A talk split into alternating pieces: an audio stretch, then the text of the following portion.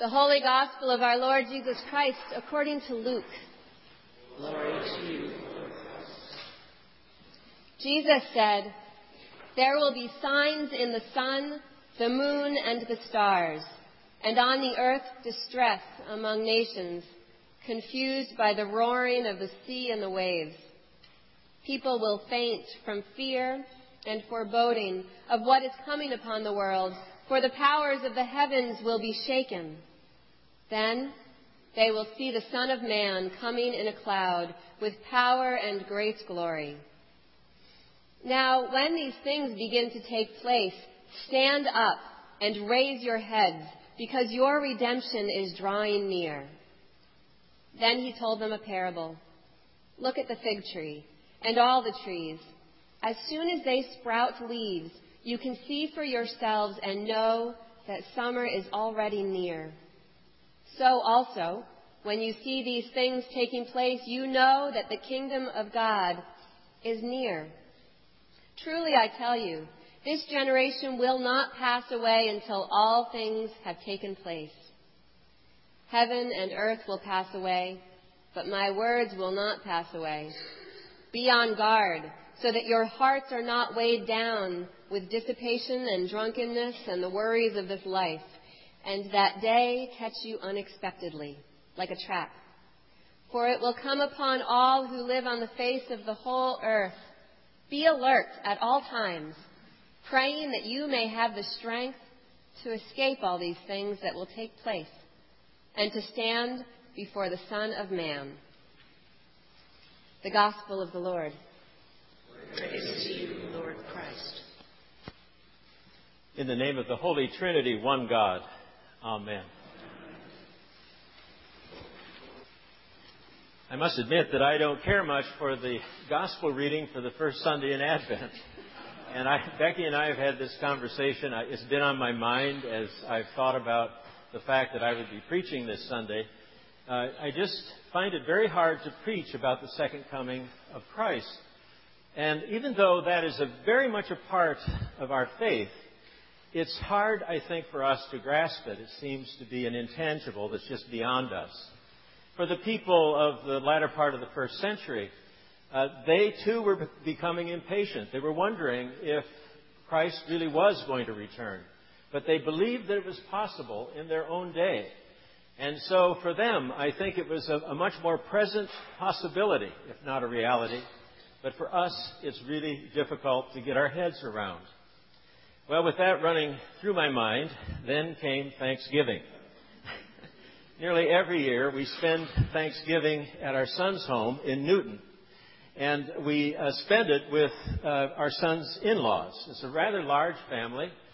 There are four of us, and there were 22 of them. they are Jewish, we are Christian. So it's the one holiday that we can share together, and it's really wonderful. The, fam- the members of the family have uh, grown up Orthodox. Some have gone to other traditions of Judaism. But they are, uh, I would say that they are, are faithful Jews. They care very much about their tradition and their faith. So it's a wonderful time for us to come together. We're very much now a part of their family. We're very fond of our son's mother in law. Uh, she's a very active woman in her 80s who has experienced much in her life. She lost family members in the Holocaust. She lost her husband about two years ago. And she also has uh, close family members living in Israel. So for her, I'm, I'm sure some of, uh, of what she hears in the news causes a fair amount of anxiety because of all the trouble in the Middle East. Well, after uh, our dinner, we were sitting in the in the dining room. Uh, Janice is her name. Uh, she and I and Lou and a couple of other people were in the dining room. In the living room were a number of the younger members of her family, and a couple of them are really extraordinary musicians. So they started to play a tune. It was clear that it was a, it was a Jewish tune, and pretty soon the whole living room was singing this song in Hebrew. And I asked Janice what the song was, and she said, It's Jerusalem of Gold. And then she went on to talk about what that song meant. She said that Jerusalem had been a divided city from 1948 until the end of the Six Day War in 1967. And when the city was divided, Jews were not able to get to the Western Wall, which is the most holy place for a Jew to pray, because that Western Wall is a remnant of the Second Temple. As she talked about that, she began to tear up. And finally, at one point, just had to stop talking about it. It was so emotional to her. Well, shortly before the Six Day War, Naomi Shemer had written that song for a national contest. She won the contest, and the song became so popular there were some who wanted to replace the national anthem of Israel with Jerusalem of gold. In fact, the soldiers who entered into the old city were singing Jerusalem of gold. It contains this stanza The wells are filled again with water, the square with joyous crowd. On the Temple Mount within the city, the shofar rings out loud.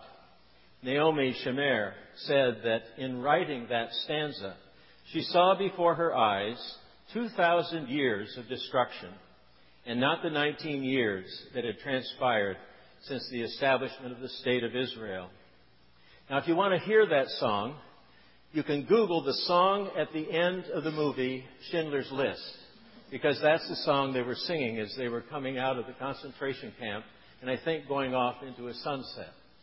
Uh, some criticized uh, the producers of that film because the, the, the song wasn't really uh, written until 1967. But it, it's the concept, I think, that that song holds for so many Jews.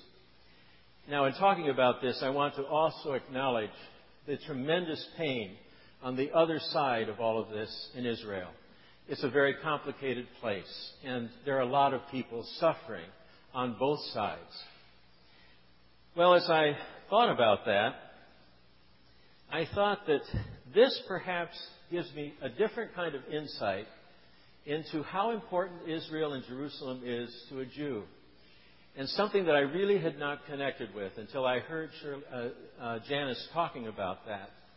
And I also wondered if what she was talking about had something to do with some of the of, of God fulfilling some of God's promises and seeing in what happened in 1967, for her at least, an opening uh, of God's promise to her, making it possible to go to that Western Wall and to pray.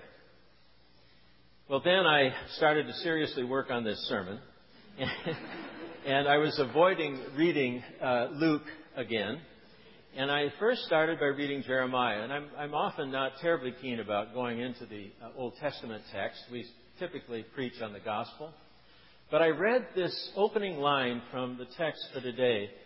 The days are surely coming, says the Lord, when I will fulfill the promise I made to the house of Israel and the house of Judah.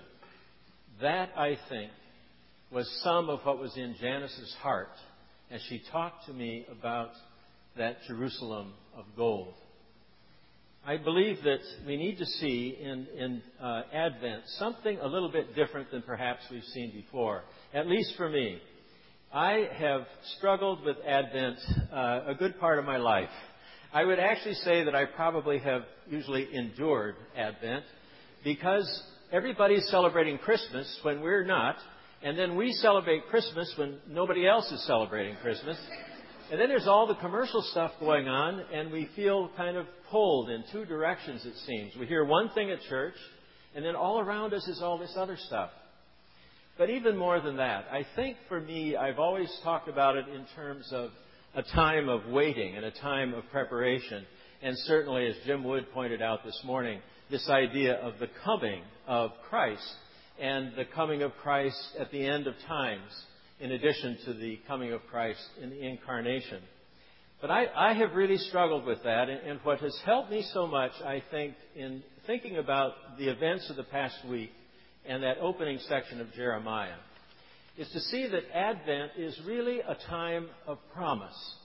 It is a time for us to hear the promises of God, especially at a time when we feel and we see our world in so much chaos. Jeremiah was speaking to a community that had been conquered by the Babylonians in 587 before the Common Era. Jerusalem and the temple had been destroyed. The people had been driven out of their land and were uh, sent uh, across the Mediterranean. They were all around that Mediterranean area, but they were so dispersed, it was very hard for them to think of their homeland. The most educated and influential had been taken into exile in Babylon. And we hear this from the psalmist about that exile. By the rivers, rivers of Babylon, there we sat down and there we wept when we remembered Zion. How could we sing the Lord's song in a foreign land?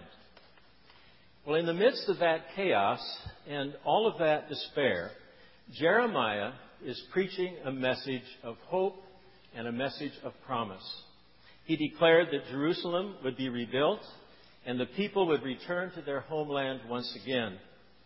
In the text today, Jeremiah is prophesying the return of the Davidic kingdom and that uh, someone in the line of David would once again be king and that this king would be one who would uh, provide justice to all of the people.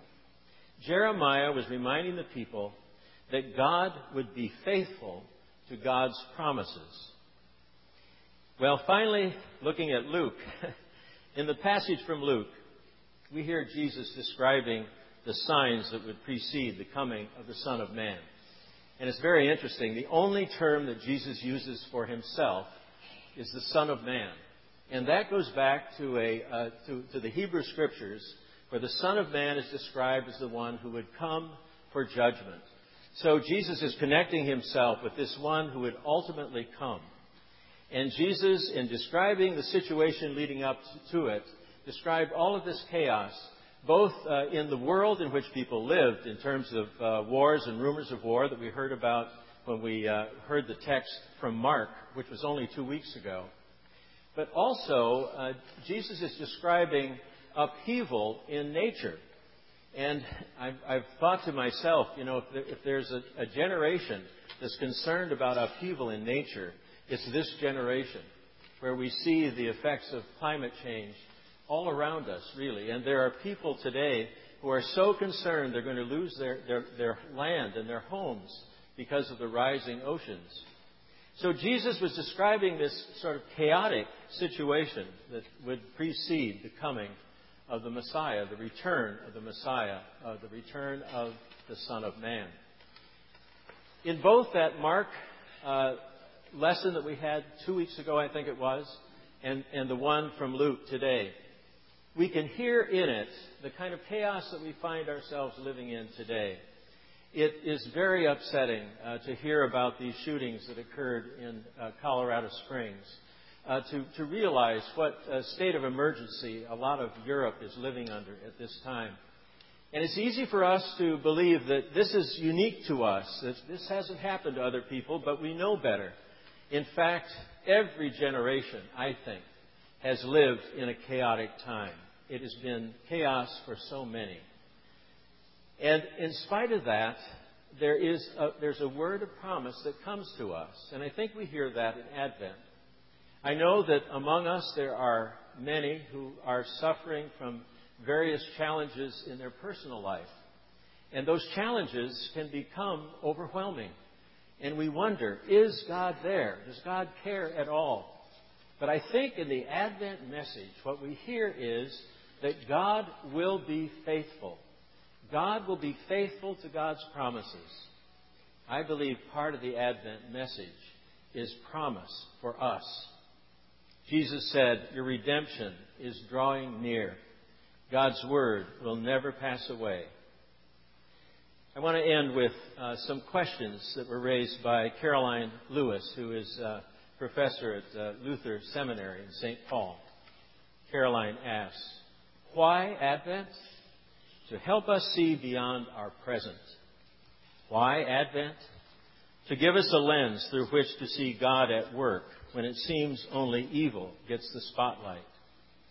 Why Advent?